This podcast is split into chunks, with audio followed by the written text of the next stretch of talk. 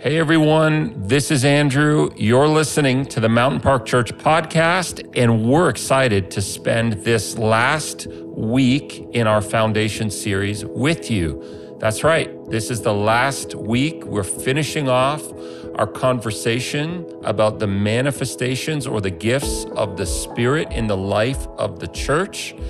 And I just have a, two things I want to share with you before. Number one, we've left in an impromptu teaching and demonstration, I guess, uh, that I did on Sunday here locally in Niagara with our church family as it relates to prayer, praying with authority, and praying uh, with a spiritual sort of framework, okay? So we've left that in. It does connect into what I was talking about or what I move into as I talk about the role of shepherd slash pastor. There is a, you know, one of the things that Paul talks about, and I didn't actually mention this, but I want to just mention this ahead of time so that you add this into what, you know, what I said on on the weekend one of the things that the shepherd slash pastor is responsible for is to confront error, to expose error and, um, you know, bad doctrine and things like that. And one of the clearest examples is from Acts when Paul is meeting with the elders of the church of Ephesus. They're on a beach, and Paul is telling them they they need to shepherd the flock because the enemy's going to come in and he's going to try and um, just destroy the flock. Now, often we take only one side of this equation, which is the human addressing of doctrinal error and the protection of doctrinal fidelity. Our orthodox historic Christian reading of Scripture. And that's super important, and we need to do that. The other part of this that we don't often talk about is the spiritual aspect of this. Paul says that uh, false teaching actually has a demonic root. There are uh, roots of this that are not just human, they're demonic. And so, but often in our conversation of shepherding and pastoring, we don't address what's necessary in the spiritual. We just address the arguments and the apologetics, which again are very important, but we, we address the, the sort of the human intellectual side of addressing false teaching, not the spiritual side, which Paul says comes as the doctrine of demons. So, anyway, part of this whole prayer at the beginning is my interpretation, my interpretation of what spiritual leaders need to do in addressing the roots of false teaching or the lies of the enemy over people. So, secondly, as I was drawing out a further application for shepherding and talking about uh, men and their families and things like that, I got a bit maybe over aggressive, maybe a bit too spicy. I I don't know if I was carrying the gentleness gentleness that I I I feel the Holy Spirit has called me to walk in and uh, so I just want you to know I don't want you to hear what I was saying from a, an accusatory or condemning sense. These are actually the things that I'm deeply wrestling with on a personal level. This is not um, me saying to everyone else, hey, you're not doing good with this. This is me with you saying we need to raise the water level. We need to raise the bar, the spiritual temperature and climate of our own lives and our own families.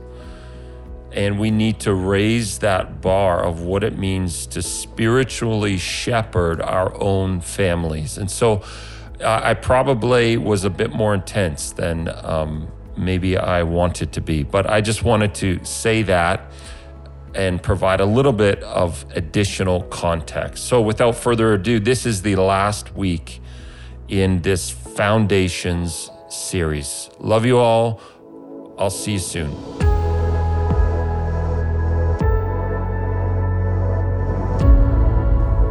Something I've been processing in my own life um, as we talk about these last two gifts. So, um, we are finishing today our foundation series. We're talking about these last two gifts um, of the Spirit. And I'm just going to jump in because I need to. Um, and, but I want to do a couple of things. And I'm going to pray again. And I, for those who are here all the time, you hear me pray like this all the, all the time. And but I want to set just a bit of context for you in that. Number one, just as I pray in a moment, I'm not talking to you, I'm actually talking to the spiritual realities that are going on in this room. Um, and so, as I pray and address the spiritual realities, I'm setting a spiritual boundary for this place. And one of the reasons I'm doing that is um,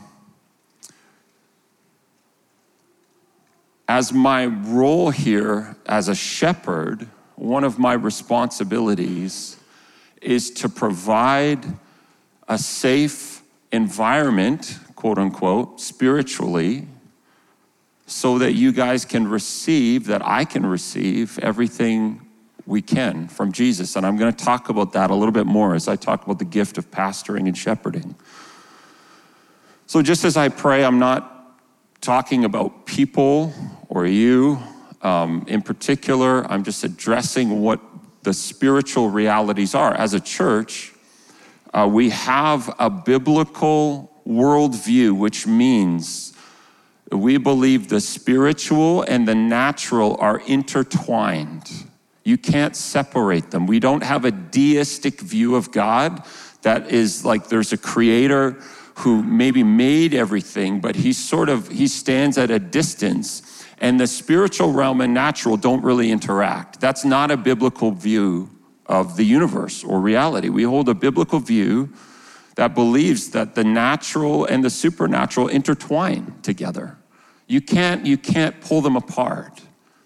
And so, although we are here and, in our, our five senses are operating in, our, in the natural here, there are things going on supernaturally, whether we're aware of them or not, that are just true and they're just real.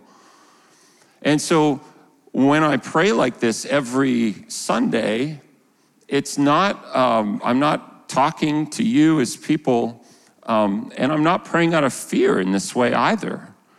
I'm just sort of establishing the ground rules for what can take place because I don't want, as far as it depends on me, I don't want to give the enemy an opportunity to blind anyone here to the ministry and the desire of God's heart.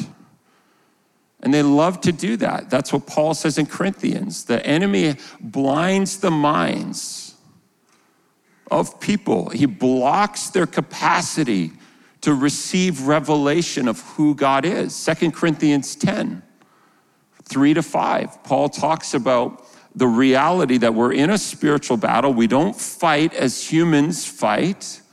Our weapons are not the weapons of this world. We don't use power. We don't use aggression. We don't use manipulation. We don't use the tools of the world. We don't fight in the way that nations fight each other or certain groups fight each other. We fight spiritual battles.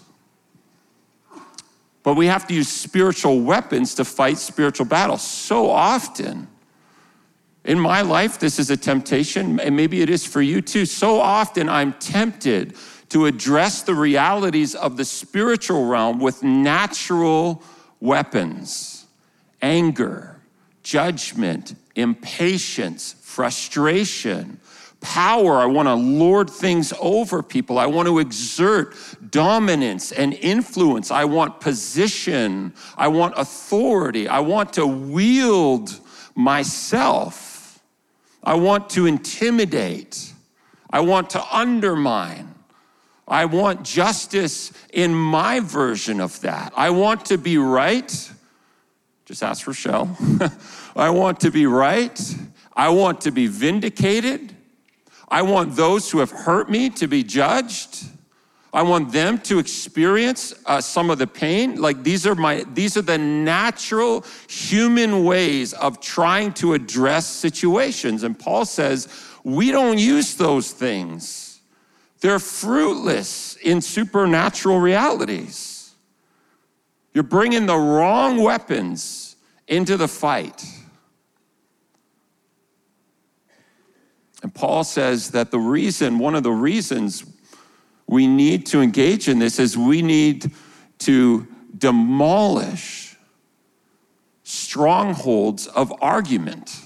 So that's our logical processes, our rational thinking, the ways that we rationalize and perceive the reality of world of the world around us need to be destroyed from their human perspective so that we can actually operate and live out from the mind of Christ. So we destroy arguments, Paul says, and that's just not like fighting and bickering between people. The arguments are the things that rise up in your spirit and in your soul and in your heart that demand you respond in a way that the world would respond. Demand you go tit for tat. Demand that you assert yourself. These are the arguments internally, the logical processes of how we are to engage with what we see and hear and feel around us. And Paul says we destroy those strongholds that lead us to react and respond in ways that are human.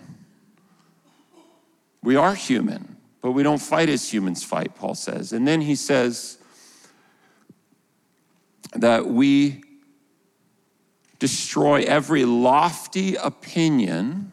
Again, this is not just the external opinions of people in the world around us, the stuff in us, the lofty opinions that are raised against the knowledge of God, the things in us that block our ability to really understand, to, to have a, a divine, a supernatural revelation of the reality of God in the midst of conflict or the fight or battle. And so Paul is saying the way that we do this is spiritual. It's not with human means. So each Sunday when I pray like this, I'm exerting my authority as a shepherd to set spiritual boundaries. Very rarely, like um, for me, I don't, I don't, I don't.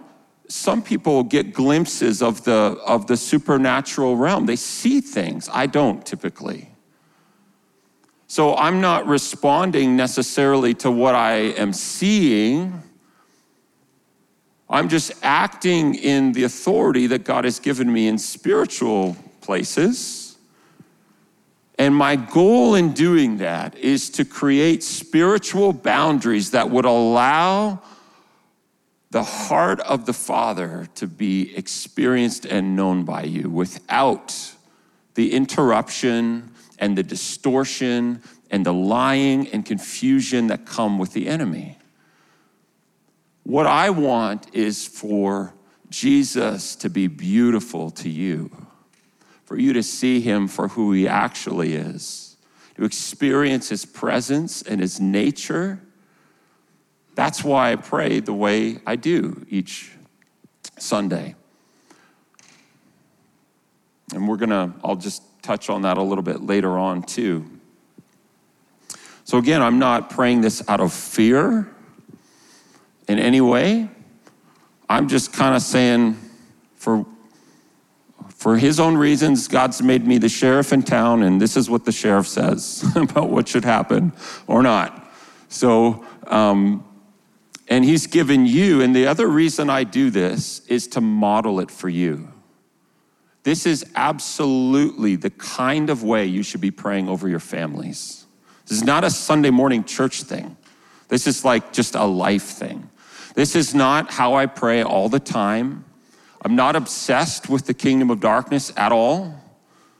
I don't pray out of fear. I don't, this is not like, I don't, I don't, um, you know, I, I, walk around with an awareness of these realities, but these, I, am not, um, you know, I don't pray like this all the time. But I do this in order to model for you how to pray like this.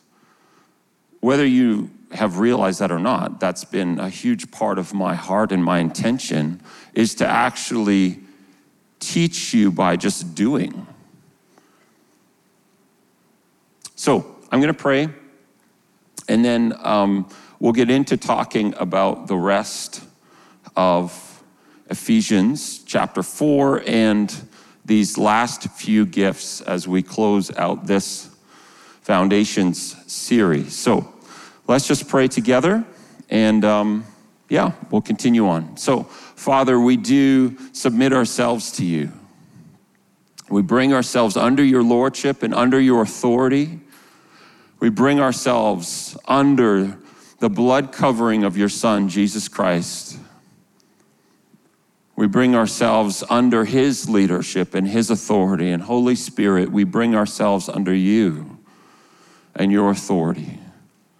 Father, I dedicate this space and this time, each family represented here under the sound of my voice, our building and our property, everything inside of the boundary markers of this property. I bring under the authority and the covering of Jesus Christ. All of our kids downstairs and our kids volunteers that are so faithful every week. We cover them now, Jesus in your greater, uh, most ancient and powerful blood covering, the, the covenant of your blood. I'm so thankful, Jesus, that you are here. I'm so thankful, Jesus, that you did come. I'm so, so thankful, Jesus, you came to destroy the work of the devil.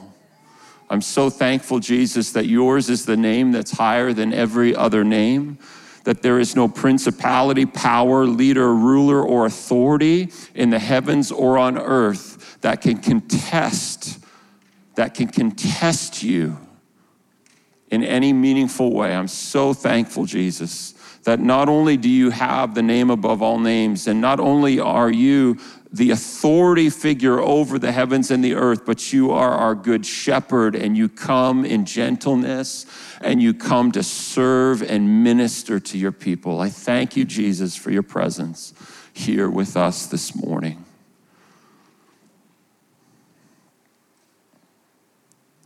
So, Father, in the name of Jesus, I command now any unholy power, any unclean spirit that is here without rights or grounds in anyone's life, to leave now in Jesus' name. I forbid you from using this space physically. Now, I command all um, spiritual portals to be shut now in the name of Jesus. I seal them off with the blood of Jesus, and I forbid any unclean spirit from traveling in or through this territory now, from carrying any unholy power to assist anyone else that's here. In Jesus' name, I command all spirits present who are here with rights or grounds in people's lives now to be gagged and restrained. I command your power to be suspended. And I forbids you from blocking or hindering the work of the Holy Spirit in any way this morning. In Jesus' name, I command you to move aside and allow the heart of the Father to be experienced and felt. According to Paul, I pray that the eyes of our hearts would be open now that we would receive a deeper and greater revelation of the nature and reality of the Father this morning. And I forbid any unclean spirit from hindering the ministry and work of the Holy Spirit over us. In Jesus' name, I also break and cancel every curse that's been leveled against our church. Any dedication ceremonies, rituals, invocations, or means of conjuring unholy power to set itself against the church, to divide and destroy, now I cancel in Jesus' name. If there have been any, um, any words spoken for the purpose of the destruction of the kingdom of God or the body of Christ here, I break them now in the name of Jesus. I cancel their curses and claim the covering of the blood of Jesus over anything satanic that has been sent against this church or anyone who is a part of this church in Jesus' name. And I ask, Holy Spirit, that you would come and that you would fill this place with the fruit of your presence in your life. Would you just come in your peace now? Would you come and carry with you the, the reality of the kingdom to each person here? I ask that you would strengthen and purify your gifts in your body today. Holy Spirit, what is it that you want to accomplish? And how is it that I can serve your heart for your body this morning? We submit ourselves to you, Holy Spirit. We yield ourselves to you. Father, would you fill this place with the beauty of Jesus Christ, the Son of God? Holy Spirit, would you glorify Jesus in our midst today? Would you make him the object of our affection? Would you stir up and re-fan into flame those embers that have grown cold in us today? Would you recapture our hearts and our imaginations with the kingdom of God in a meaningful way today? We entrust you with these moments we have. We love you. Amen. Amen. So, Ephesians 4, we're just going to read a little bit of this and we're just going to cover these last two. So, uh, let's just read that first and then we'll cover these last two manifestations of the Spirit's presence in the life of the church. 4 verse 11 in the book of Ephesians. Now, these are the gifts Christ gave to the church the charisms as it is the apostles, the prophets, the evangelists, and the pastors and teachers. Their responsibility is to equip God's people to do his work and to build up the church, the body of Christ. Paul goes on to say this will continue until we all come to such unity in our faith and knowledge of God's Son that we will be mature in the Lord, measuring up to the full and complete standard of Christ. So, just a, a little statement before we cover these last two specific gifts. Um, there's great debate, great scholarly debate with people much smarter than I am about what Paul is actually saying. Is he saying that these people that hold these gifts are the ones who operate in the life of the church and kind of take care of the life of the church so that everybody is uh, built up and encouraged? Or is he saying that it's the people in the church, not just pastors or staff people, but the people in the church who carry these things that are responsible to teach and train others in those giftings so that they can also build up and encourage the body of Christ. My personal interpretation of this would be the second. That this, these are not offices that just a few people get to do and they do it for everybody that has sort of become the de facto way our Western church is operated, with professional ministry people carrying the bulk of the load. But that's not what Paul is envisioning here. Remember, he's talking to house churches. He's not talking to churches that are even this large, as small as our church may be. He's talking to churches that meet in people's homes maximum maybe 50 to 75 people would fit in one of these house churches that he's talking to. So he's not talking about his frame of reference, isn't this professional class of spiritual people who have gone to Bible school or seminary and hold degrees in this stuff, who are supposed to be just doing everything in the life of the church. What he's talking about here is the release and equipping of the body with these very gifts so that the body can be built up and sustained. I think in some really significant ways, if, if, you know, if Paul was here or in most of our churches right now, he'd go, What are you guys doing? I don't even recognize this. Not that everything we're doing is wrong inherently or anything like that, but we've, we've slid uh, you know, off into this ditch where we just have a few people that do most of the things and the rest of the body is struggling to be equipped in their own life, in their own family, to carry these very gifts. And so I think it's, it's my personal sort of conviction would be that these things that Paul is talking about are not meant for just a few. They're meant to be present all over in the body and people activated in them. Also, I just want to remind you that none of the lists of gifts, none of them are meant to be a systematic, theological, comprehensive treatise on what they are. Paul is listing off the things that are necessary to speak to based on the context of what he is uh, aware of in the life of the church. So, so here's like this, this tension that we have to live in with uh, the writing of the New Testament, especially the epistles.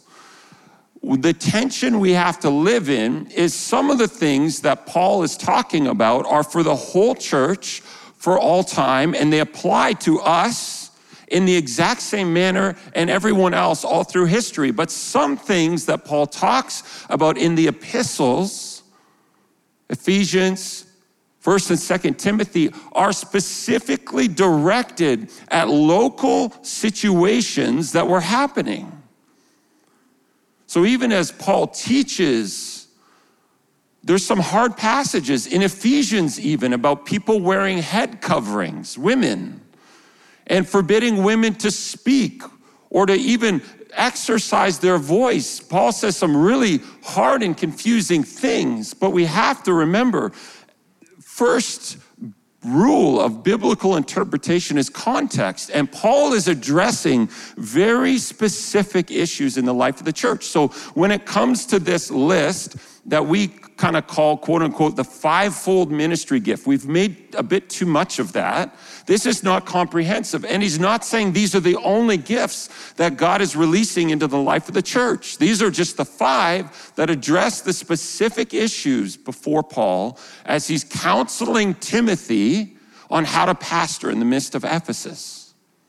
So we can't view this as a comprehensive de facto, like this is the box and this is it each one of these lists that Paul goes through 1 Corinthians 13, 14, Romans 12, there's one in 1 Peter that Peter uh, touches on, and Ephesians 4, they're fragments of the totality of what God releases in the life of the church, but they're not meant to be a systematic theological treatise on everything pertaining to the subject.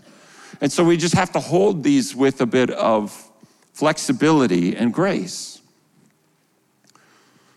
These gifts as well, I'll just remind you again if there's only a couple of things you've gotten out of this last, whatever, 13 weeks, these would be it. I know that you don't even remember what I said five minutes ago, so I, I don't have high expectations for you. And I'm not offended by that because I forget half the time what I said.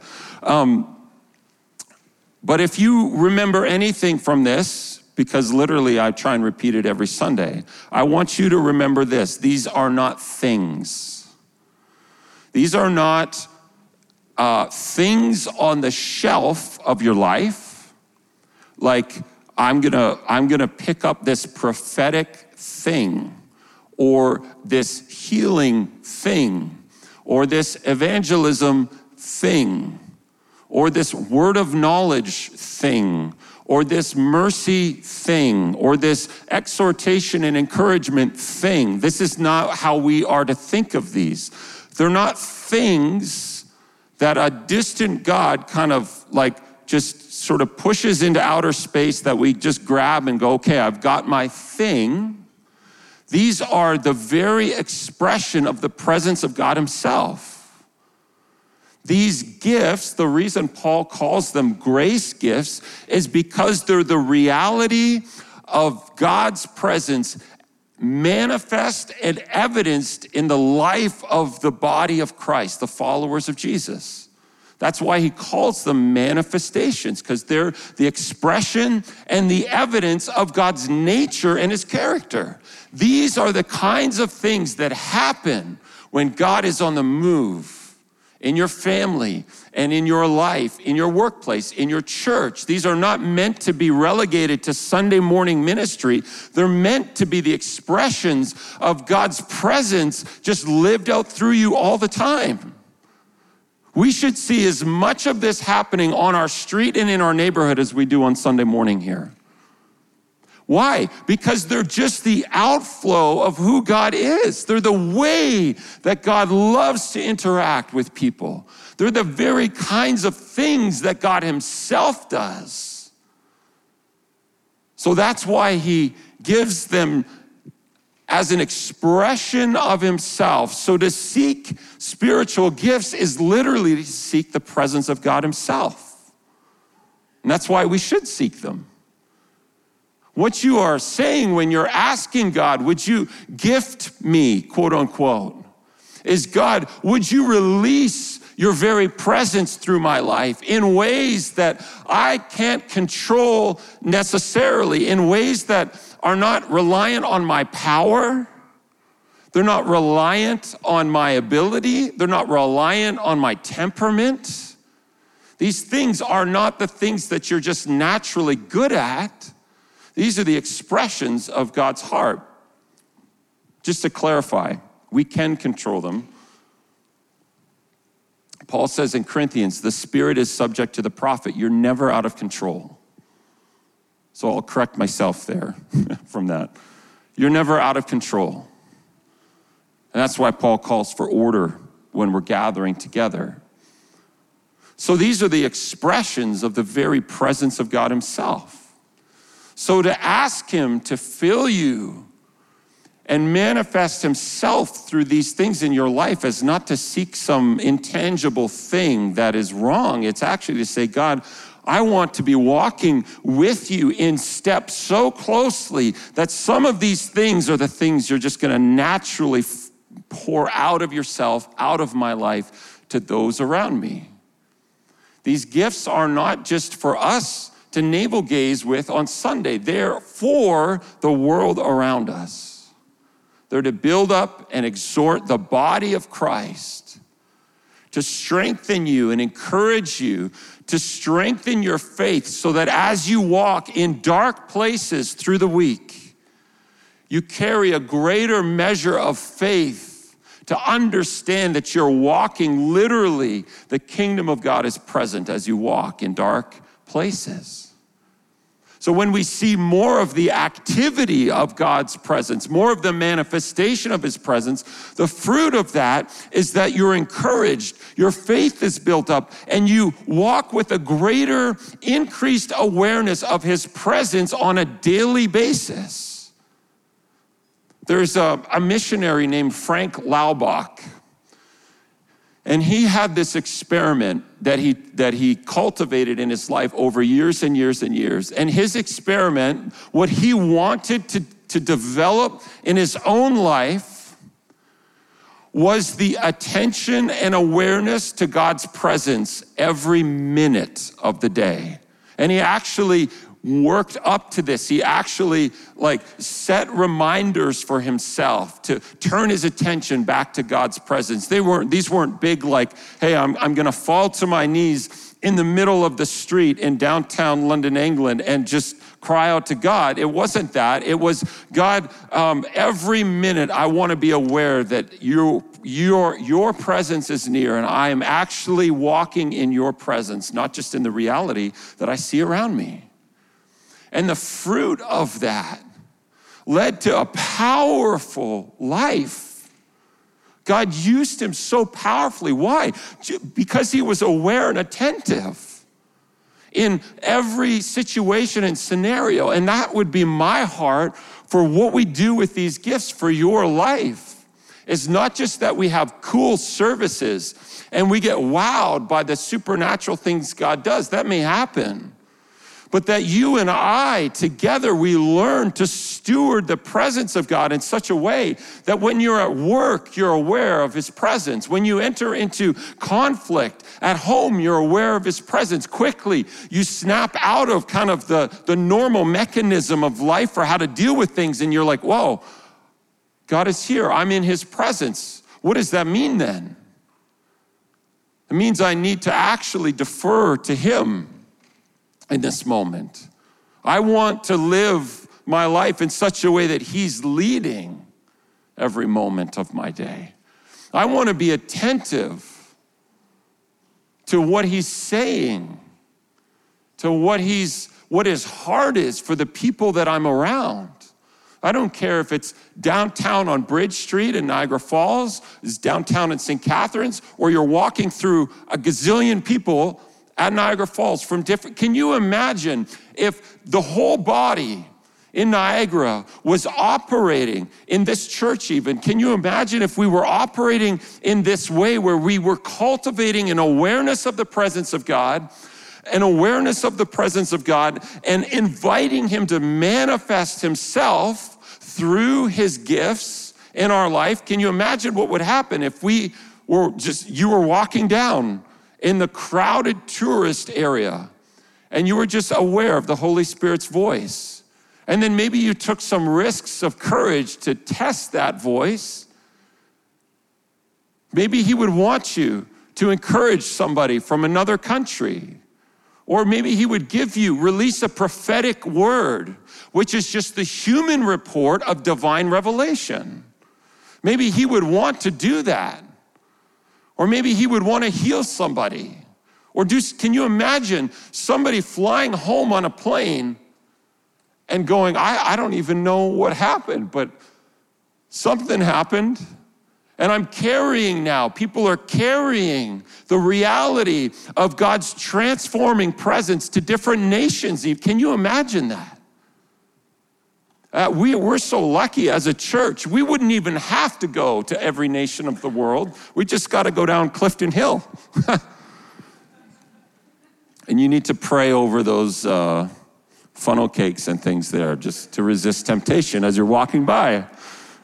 That might be my own struggle personally, but, but can you imagine if we cultivated the presence and gifts of God, the manifestation of His reality through us in such a way that wherever you were, whenever you were, whoever was around, whatever you were doing, you were sensitive to the Holy Spirit's voice and open to Him working powerfully through you.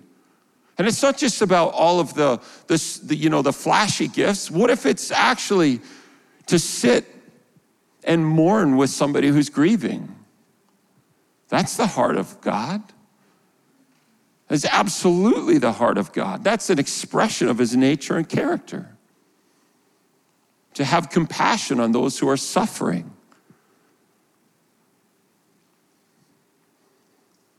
So much of the prophetic, prophetic um, announcement of God, the judgment prophetically of God, and so much of Ezekiel and Jeremiah and Isaiah, these great prophets, it's an indictment of their total disregard to carry the kingdom of God to the broken and the hurting, their ignorance of the poor, their total, their, their adoption of the world's power systems, which say, I'm gonna get for me, and if I have to push you down so that I can elevate myself, I'm gonna do it so much of those prophetic messages to the people of Israel were centered around how they were not carrying the kingdom to their own people. I think there's still application for us in that. Again, we have created three very loose categories for these. I'll show you those. Uh, we'll just throw those up on the screen. Again, Paul doesn't categorize them, so we, we have to be just very careful with that, but sometimes it helps us wrap our head around things. So, three categories. Number one, love manifestations. These are the manifest a presence of God expressed through love in tangible ways. We've covered those gifts help, serving, leadership, administration, giving, kindness, and mercy. You can listen to the messages that covered those. Second, very loose category word manifestations.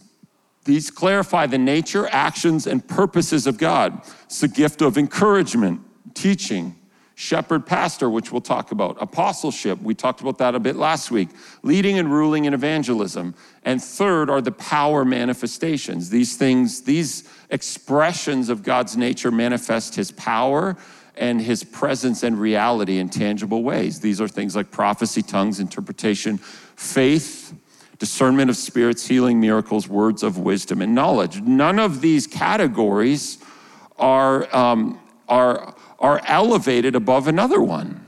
These are all equally an expression of the nature and the heart of God. So, last two ones uh, for this today and for this uh, part of the series here. The gift of evangelism. This is a terrifying one for me personally, and uh, for many of you. And for, I think I have like PTSD trauma from being in like, my dad has a gift of evangelism. He so clearly does. And um, growing up, it was like evangelism boot camp. We're gonna learn how to talk to random strangers and give our testimony and present the four spiritual laws and all of this stuff. I'm terrified by that. I don't like talking to strangers, particularly. But my dad loves that kind of interaction. And so I have this, like, I have a legit post traumatic stress disorder trigger with evangelism. But I'm actually, when you take evangelism and you reframe it as just a response to the initiative of the Holy Spirit, it changes everything. It moves it out from like, I have this thing that I'm supposed to do, to I'm just walking in response. If the Holy Spirit wants me to initiate uh, a, you know, a conversation with somebody, I'm not just gonna fire a track in their hand and just say, hey, do you know the four spiritual laws? No, I'm gonna, it's a totally different mechanism. And some people are good at that. I get like, I, I get nervous around street preachers. Like, and I'm not even like with them or around them. I just, it just like freaks me out. I'm not saying they're doing anything wrong. I'm just like, I could never do that. Maybe they have the gift of evangelism. Some common characteristics of this gift you have the ability to talk before groups of people and easily, keyword there, easily, easily converse with strangers. You have an intense concern over the thought of people being unsaved and eternally unreconciled to God. The ability to insert spiritual truth in normal conversation with the unsaved. A freedom and joy, so that those are other key words here. None of these gifts come with annoyance, frustration, like begrudging, like, you know, um, that, that's not the fruit of the Spirit. So if that's going on, you may be like doing your best to try and just, you know, be faithful to Jesus, but maybe you're not operating in a gift if that's happening. Um, freedom and joy in talking about Christian things naturally in an unforced way. So again, this is not me. I did several years of short term mission stuff all over the world. One particular story that I, it's so embarrassing, it, like the, one of the hugest evangelism fails of my life. Um, I had spent a summer leading a team through California, and a good, a good chunk of our time was in the city of Fresno. Fresno has one of the worst crime rates of any city in America. It's horrific. Plus, it's in the desert. It's, no, it's near nothing cool in California. It's like way off of the ocean. It's in the middle of a hot, arid desert, and it's filled with crime. We spent time there, and part of our assignment was to, to do a ministry to gangs. So at this time, I'm a white 18 year old from southern Alberta. So I'm basically a redneck uh, for all intents and purposes, according especially to these people we're ministering with. I'm not saying everybody from southern Alberta is a redneck, but um, I don't fit into the categories that are there. Anyway, we, we began to develop some relationship with these gang members and these gang leaders and, and just spent time with them. And we weren't handing out tracts and doing, we were just spending time with them.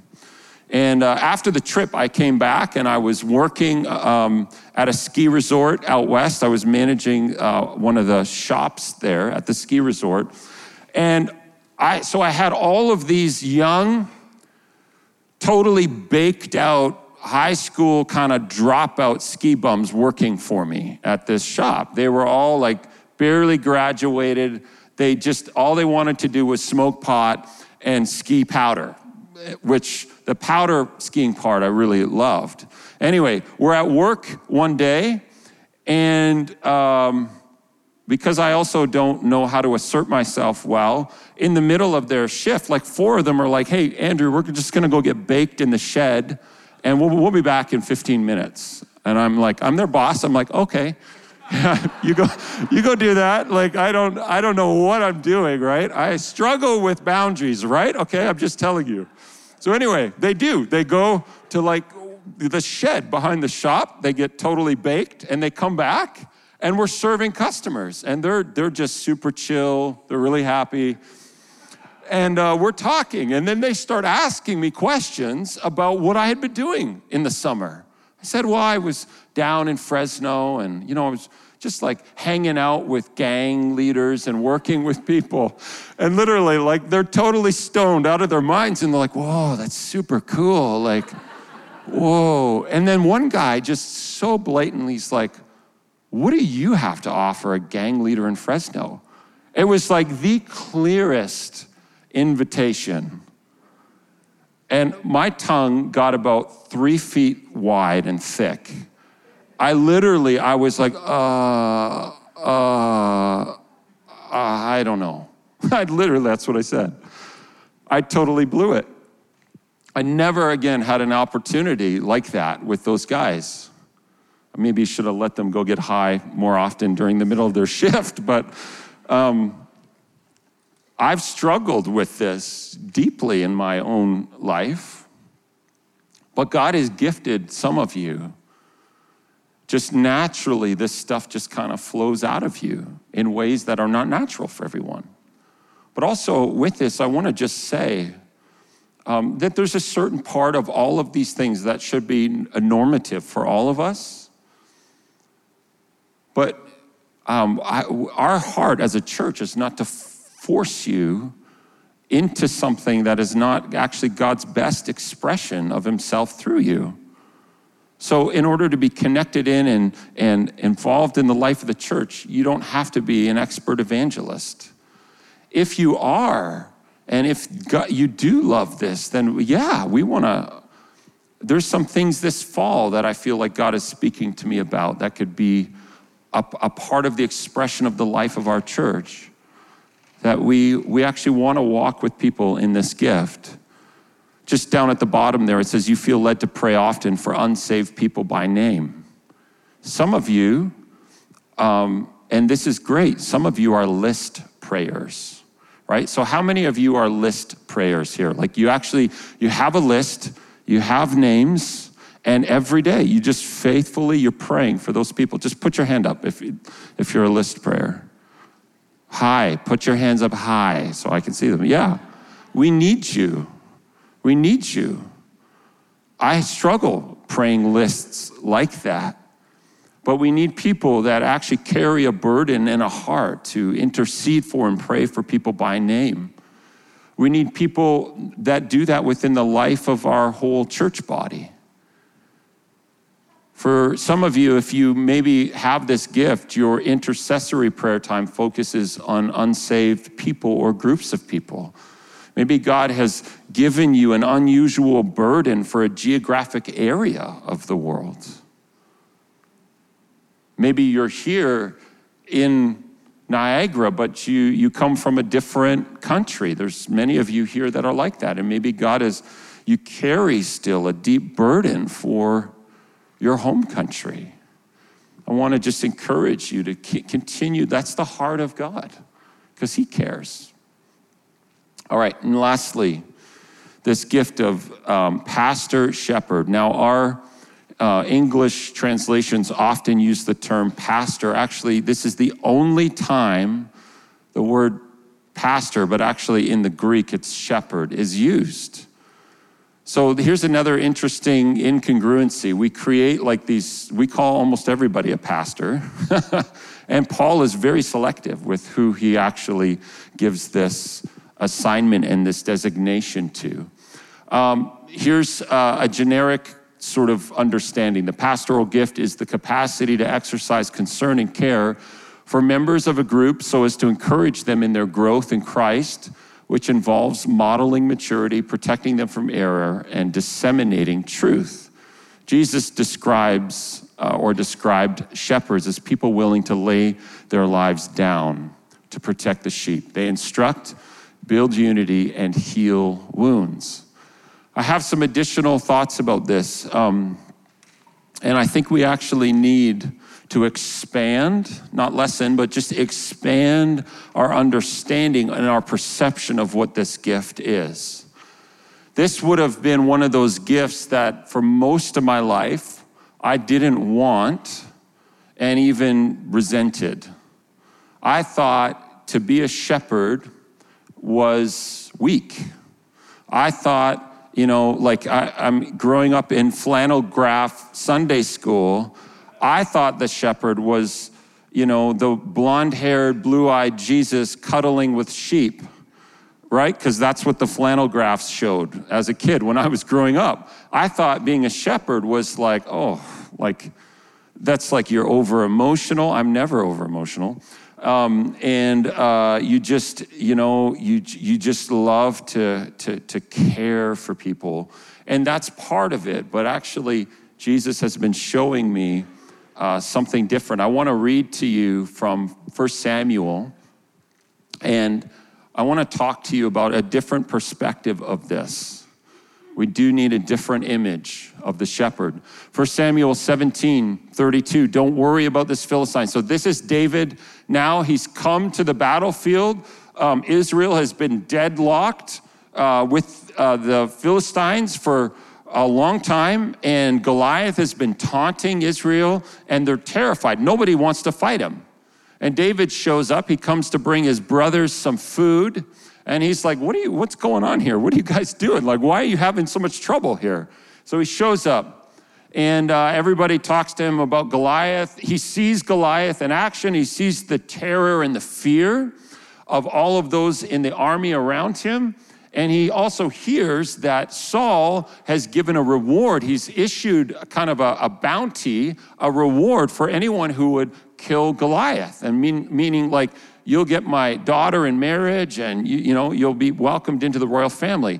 So David comes along and he's uh, a little runt of a guy, but he has been out in the fields as a shepherd. That's his vocation. And uh, he says this Don't worry about this Philistine. David told Saul, I'll go fight him. Don't be ridiculous, Saul replied. There's no way you can fight this Philistine and possibly win. You're only a boy, and he's been a man of war since his youth. So Saul is like, You're way outclassed, David.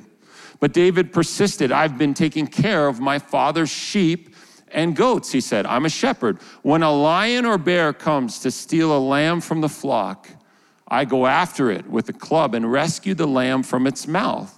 If the animal turns on me, I catch it by the jaw and club it to death. I have done this to both lions and bears, and I'll do it to this pagan Philistine too, for he has defied the armies of the living God. So, couple of things. Let me finish this before. The Lord, who rescued me from the claws of the lion and the bear, will rescue me from this Philistine. Saul finally consented. All right, go ahead, he said, and may the Lord be with you. There's a couple things I want to point out to you.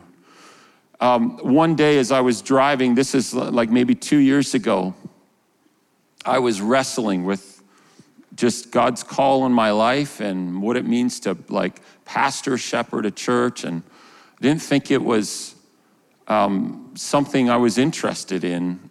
Uh, I didn't think that it, um, it fit with me. And the Holy Spirit, as I was driving, reminded me of this story. And then I just heard, just, just quietly, the Holy Spirit say, Andrew, you know, David would have bore on his body the scars and the marks of him fighting off bears and lions to protect the sheep.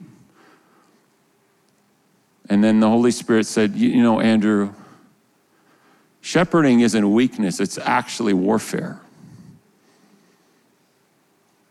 And Jesus in John 10 calls himself the Good Shepherd.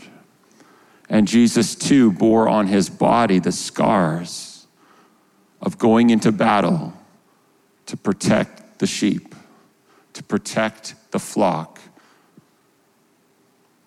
And shepherding, yes, is a care and concern for people.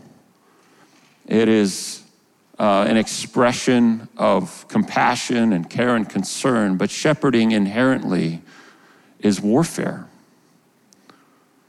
But like I said at the beginning, this is not human warfare, this is spiritual warfare. This is not me fighting against people. I'm not even fighting against systems, world systems. I'm, I'm fighting spiritual battles. Some of you are fighting the wrong things. You're fighting the wrong battles, and your family are left exposed because you're so focused on this other stuff. To shepherd is a tactical strategist and a warrior who orients his life around the well being of the flocks and his care. That's just something I made up. And I think part of our struggle in church life and in family life is that we've misinterpreted what it means to shepherd. And maybe, like me, you grew up with flannel graph Jesus and you think it's just cuddling cute little sheep, you know, and, and nursing them with a bottle. but it's actually going to war, strategically going to war to protect those that have been entrusted to you. And in Paul's treatment here in Ephesus, he's not talking about big churches, he's talking about homes and home churches. Churches that are rooted, the body of Christ, rooted in people's homes. And I feel like there's a secondary application here that the Holy Spirit's just been speaking to me about. And that's a call, especially to you men, the guys here. That's a call to you to wake up and be a legit spiritual shepherd to your home. Some of you guys have been fighting the wrong battles. You've been so engaged in political life, in social life, and trying to teach your kids, for good reasons, how to uh, you know, oppose what's happening in the world around you, but you've done nothing to spiritually protect and shepherd them. You've just taught them how to think critically, how to argue, how to oppose people, how to cancel things, how to, you know, um, for, for some of us, that's like, oh, we're going to boycott Disney. We're going to boycott this and that and everything else. And if you want to do that, that's okay. But that's not where the battle lies. The battle lies in spiritual, heavenly places.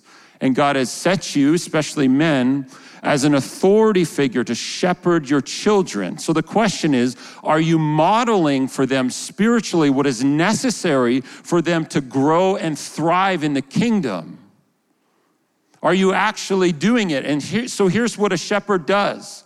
He actually, he's got to know the lay of the land around him. He has to be an expert in understanding where water is and understanding how to, uh, how to recultivate arid and barren earth. Many of the great nations and geographic areas of the earth that are shepherding places are arid and dry. Where David is shepherding is bone dry, rocky, arid ground.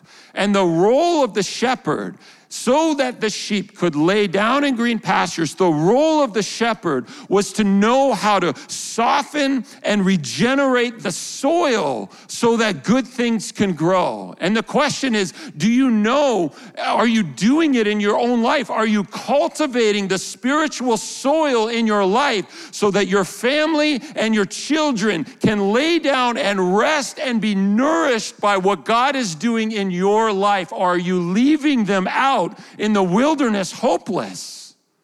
This is something, I'm not saying this as an indictment. This is a deep conviction that God is stirring within me for my own children. What are you doing, Andrew? You're fighting all of these cultural wars, but you're not cultivating the soil of your own heart so that the good things of the kingdom can grow and your children can grow up with something to eat and nourish them as they grow up in their life. And the role of the shepherd is to know how to regenerate the soil so that the sheep have something to eat.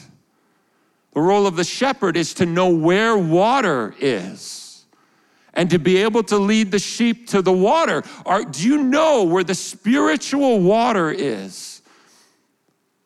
Men, and are you leading your kids? Are you teaching them to know where to find spiritual water? We want to teach them how to think critically about things. That's important. But the Holy Spirit's been, He's been hammering this in my own heart and soul, Andrew, are you teaching them the spiritual things necessary to allow them to sustain life in the world that's coming? You can watch Ben Shapiro, Charlie Kirk, all those guys till you're blue in the face. Training your kids to know how to argue with people and confront things will not give them the spiritual sustenance they'll need to survive. They have to know where the water is and where the fertile ground is. If we don't teach our kids the spiritual stuff and become spiritual shepherds of our family, women too, you have a role in this. If we're not doing that, if we're not setting the boundaries, if we're not fighting spiritually the lions and bears that are coming to steal, kill, and destroy, our own children are not going to be able to endure what's coming in the world. So, full circle, this is why I pray like I do every Sunday because I'm setting as the shepherd of this church a spiritual boundary marker. There's a place for apologetics, there's a place for entering into dialogue with our culture, there's a place for these things. But so much of my own temptation and so much of our Western evangelical church's temptation has been to obsess about watching and learning talking points with culture. We do, I do, we, we teach them to our kids too. Here's how to apologetically defend your faith. That's great. Here's how to oppose what's happening in culture, but are we teaching them the actual thing that will sustain them, which is how to cultivate the presence of God in their own life? And are they seeing you, men, are they seeing you do it, not just hearing you talk about it? One of the great joys of my life now started as a frustration and as annoyance When my kids in the last few years, last three years, when they used to come down in the morning earlier than they were supposed to and see me praying, I would get annoyed. so stupid. I would get annoyed and frustrated because they were like interrupting my quiet zone space with Jesus. Over time, Jesus began to convict me and he began to say, Andrew,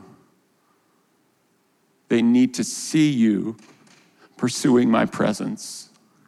Don't, don't, don't get upset with them. Don't get annoyed because your train of thought has been broken and you know the, the, the Shekinah glory is left because your kids are fighting already in the room beside you. And you know, like, Don't get annoyed with that. Understand that the greatest thing that you can give them is to model a heart after me. Just show them. Keep doing it. So, one of the greatest joys now of my life is when the kids come down earlier than they're supposed to, and I'm on my knees praying in our living room. I smile, I hug them, and I keep praying. And they just sit there, and I'm okay with it because God is teaching me this is how you shepherd your family. You need to be one who is present with the Good Shepherd so that they can see in you how to find water and rest. And so many of us, so many of you, I would include myself in this. We're so frazzled and stressed out by the realities of life. We have no peace. We're not carrying peace. And our kids know it. And we're not modeling peace. We're modeling agit- agitation and frustration. Our kids know it. We're not carrying peace, and we're not teaching them to be people who carry peace in the middle of the crap of life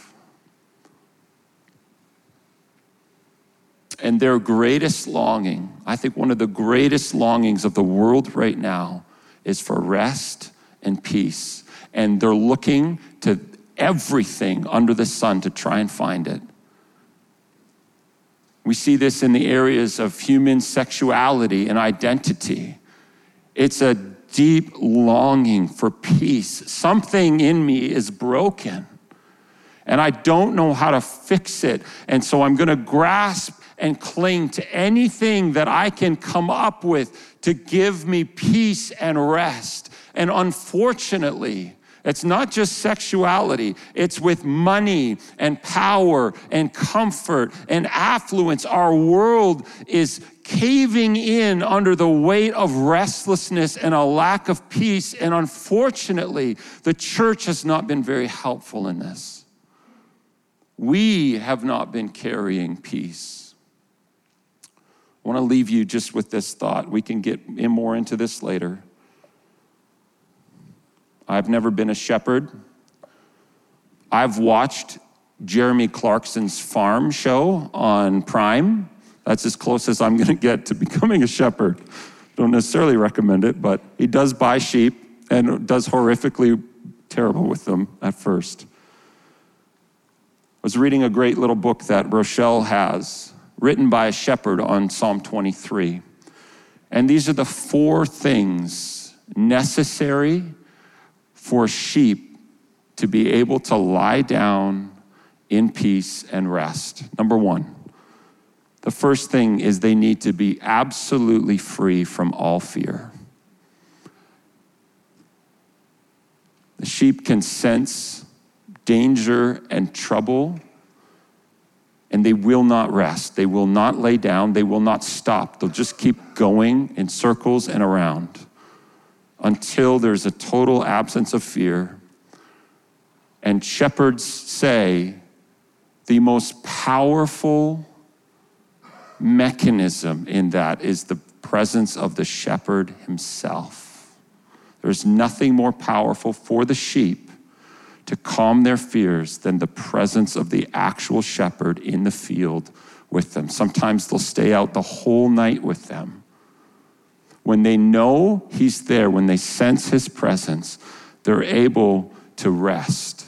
Their peace comes. The second thing necessary is there must be no friction with the other sheep.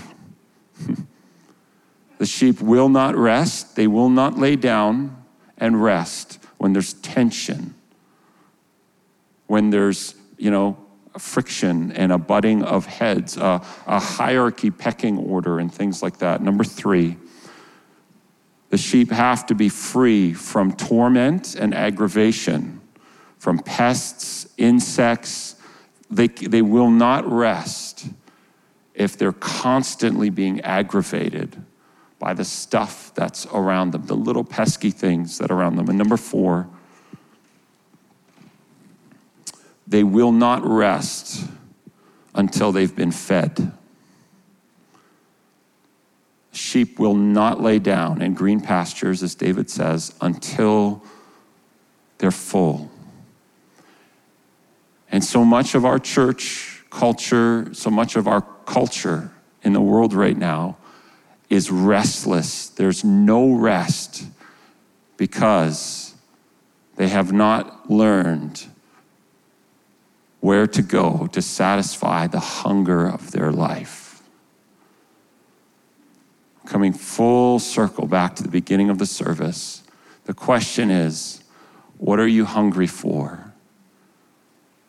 And has that been satisfying you to the point where you are living at rest and at peace?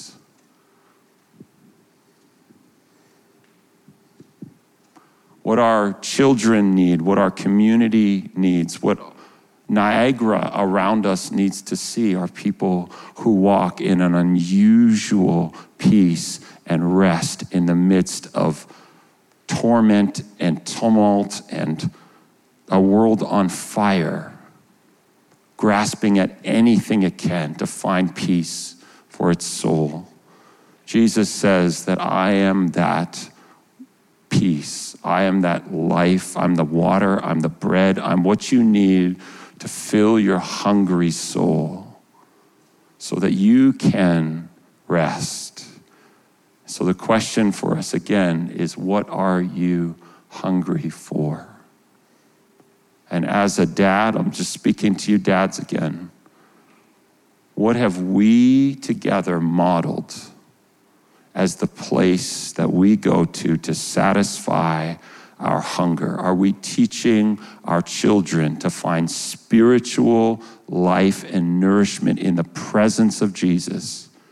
Or are we teaching them to chase a whole bunch of other stuff in the same way that the world is? Interesting thought I learned from this shepherd. Sheep can go months without actually drinking water if if they get up to graze before the sun comes out and the morning dew is on the grass. The dew, the heavy dew, that comes in the early of the morning is enough to sustain a sheep for months. Sometimes, if the moon is bright, they'll eat at night. And that water that is on that grass is enough to sustain them when there's no active stream system or water reservoir.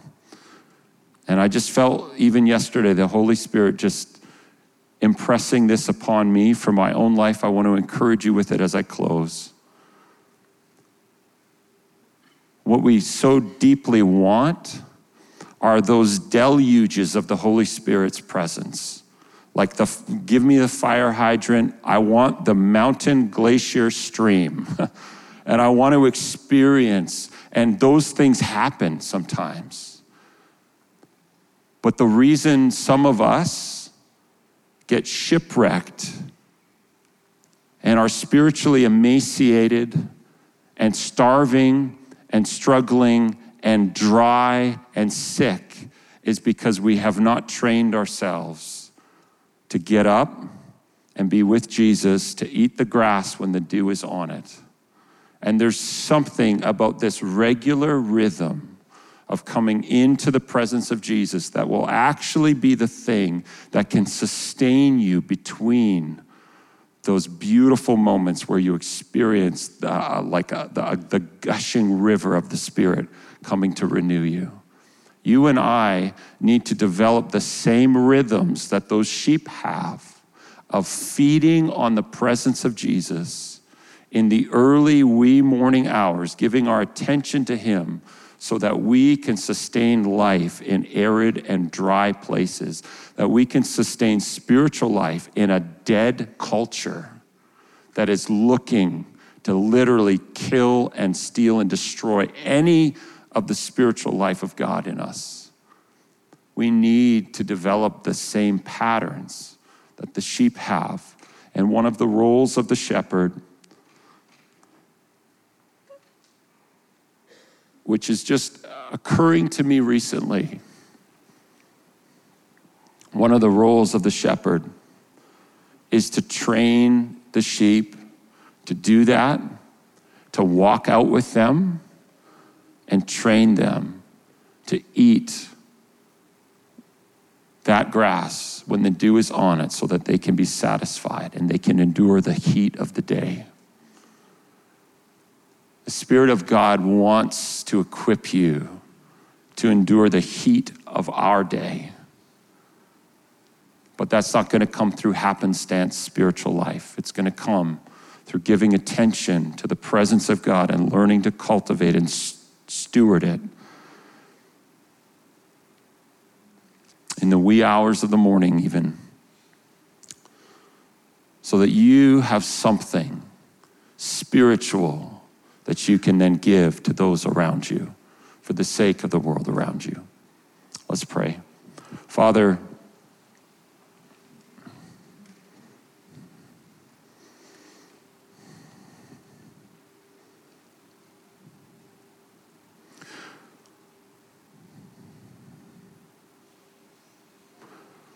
what we need more than my words is just just a gentle move of your holy spirit.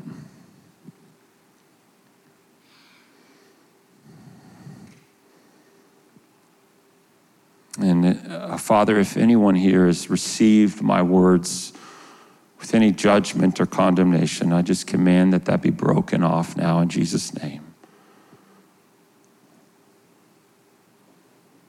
You are calling us out to be shepherds of our own families. Some of us, you're calling us to be shepherds of the body of Christ, but there's a role for each of us